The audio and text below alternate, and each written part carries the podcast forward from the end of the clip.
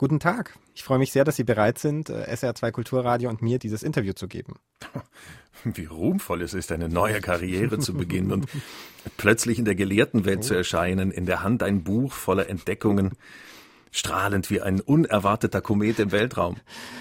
Äh, ja, äh, dieses Buch, das ist ja Ihr Reisebericht. Ähm, nicht irgendeine Reise. Was war das für eine Reise? Ich habe eine 42-tägige Reise in meinem Zimmer unternommen und vollbracht. Also quasi genau das, was wir jetzt auch seit Monaten tun. Sie könnten echt zum Trendsetter werden. Mein Herz empfindet eine unaussprechliche Befriedigung, wenn ich an all die zahllosen Unglücklichen denke, denen ich ein sicheres Hilfsmittel gegen die Langeweile und eine Linderung der Leiden, die sie erdulden, anbiete. Sie wirken jetzt nicht unbedingt so, als sei Zimmerarrest für Sie eine wirkliche Strafe gewesen. Aber sollte es ja eigentlich sein, weil doch irgendwas nicht ganz koscher war bei einem Duell, an dem Sie teilgenommen haben. Dachten Sie wirklich, Sie würden mich damit strafen, dass Sie mich in mein Zimmer verbannten? In dieses köstliche Land, das alle Güter und Reichtümer dieser Welt umfasst. Ebenso gut könnte man eine Maus in einen Kornspeicher sperren. Okay, das müssen Sie uns jetzt erklären. Ähm, lassen Sie uns vielleicht mal konkret werden. Wie funktioniert denn das Reisen im Zimmer? Ich könnte das Loblied auf meine Reise damit beginnen, dass ich sagte, Sie habe mich nichts gekostet. Dieser Punkt verdient Erwähnung. Aus diesem Grund rühmen und. Ja, das ist ja super. Aber ähm, wie funktioniert's denn jetzt? Mein Zimmer liegt nach den Messungen des Paters Beccaria auf dem 45. Breitengrad, ist von Ost nach West ausgerichtet und bildet ein Rechteck mit einem Umfang von 36 Schritt, wenn man mhm. ganz dicht an der Wand entlang streift.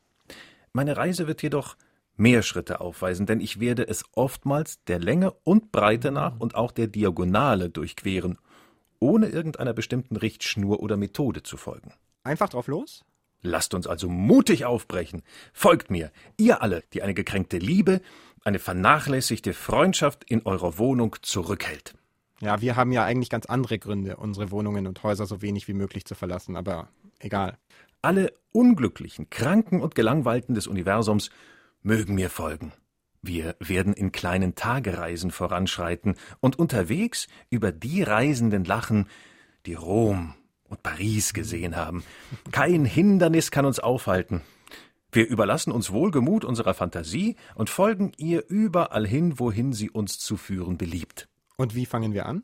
Nichts ist meiner Meinung nach so verlockend wie der Spur seiner Ideen zu folgen, ähnlich dem Jäger, der das Wild verfolgt, ohne vorher zu wissen, wohin ihn die Fährte führt.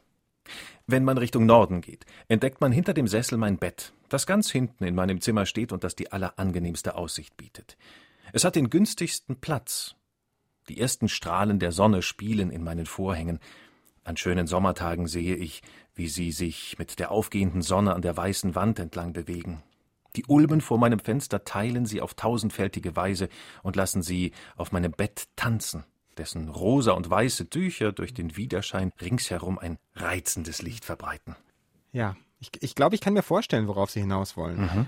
Wenn uns die Decke auf den Kopf fällt, wenn wir den Eindruck haben, immer die gleichen vier Wände anzustarren, dann liegt der Fehler vielleicht bei uns, weil wir immer hm. gleich starren und nicht offen sind für die vielfältigen Sinneseindrücke, die es ja dann doch irgendwie immer gibt. Hm, ich höre das aufgeregte Gezwitscher der Schwalben, die das Hausdach besetzt haben. Ja, das hören auch. Und das der anderen Vögel, die in den Ulmen hausen.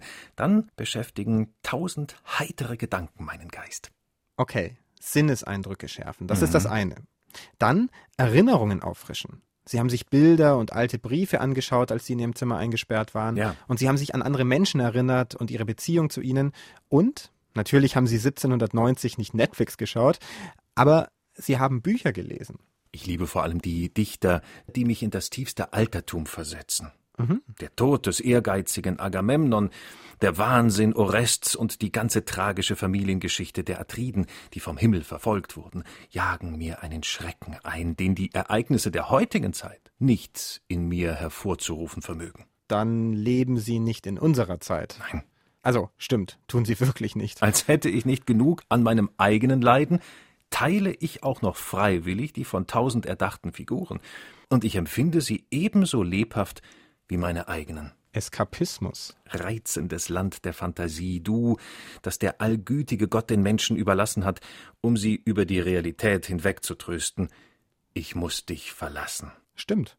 Eskapismus auf Zeit. Also ich meine, so schön die Gedankenreise ist, sie bleibt eine Notlösung, wenn es halt nicht anders geht. Ich möchte um alles in der Welt nicht, dass man mich verdächtigt, ich hätte diese Reise nur unternommen, weil ich nicht wüsste, was ich tun sollte, und weil mich die Umstände in gewisser Weise dazu gezwungen hätten.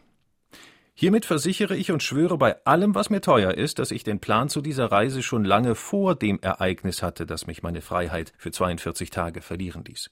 Ich bin sicher, dass jeder vernünftige Mensch, gleich welchen Charakters und welchen Temperaments, sich mein Vorgehen zu eigen machen wird.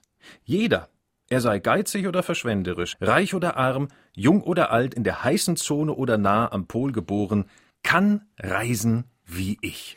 Ich kann mir nicht vorstellen, dass sich das wirklich etabliert. Also wenn Reisen wieder uneingeschränkt erlaubt ist. Reisen und die ganze andere Freizeitgestaltung. Aber Erlauben Sie mir die Frage, mhm. ob Sie sich beim Ballett und beim Lustspiel immer noch so gut amüsieren wie früher. Hm. Was mich betrifft, so gestehe ich Ihnen. Seit einiger Zeit flößen mir alle Gesellschaften mit vielen Personen Grauen ein. Da ist was dran.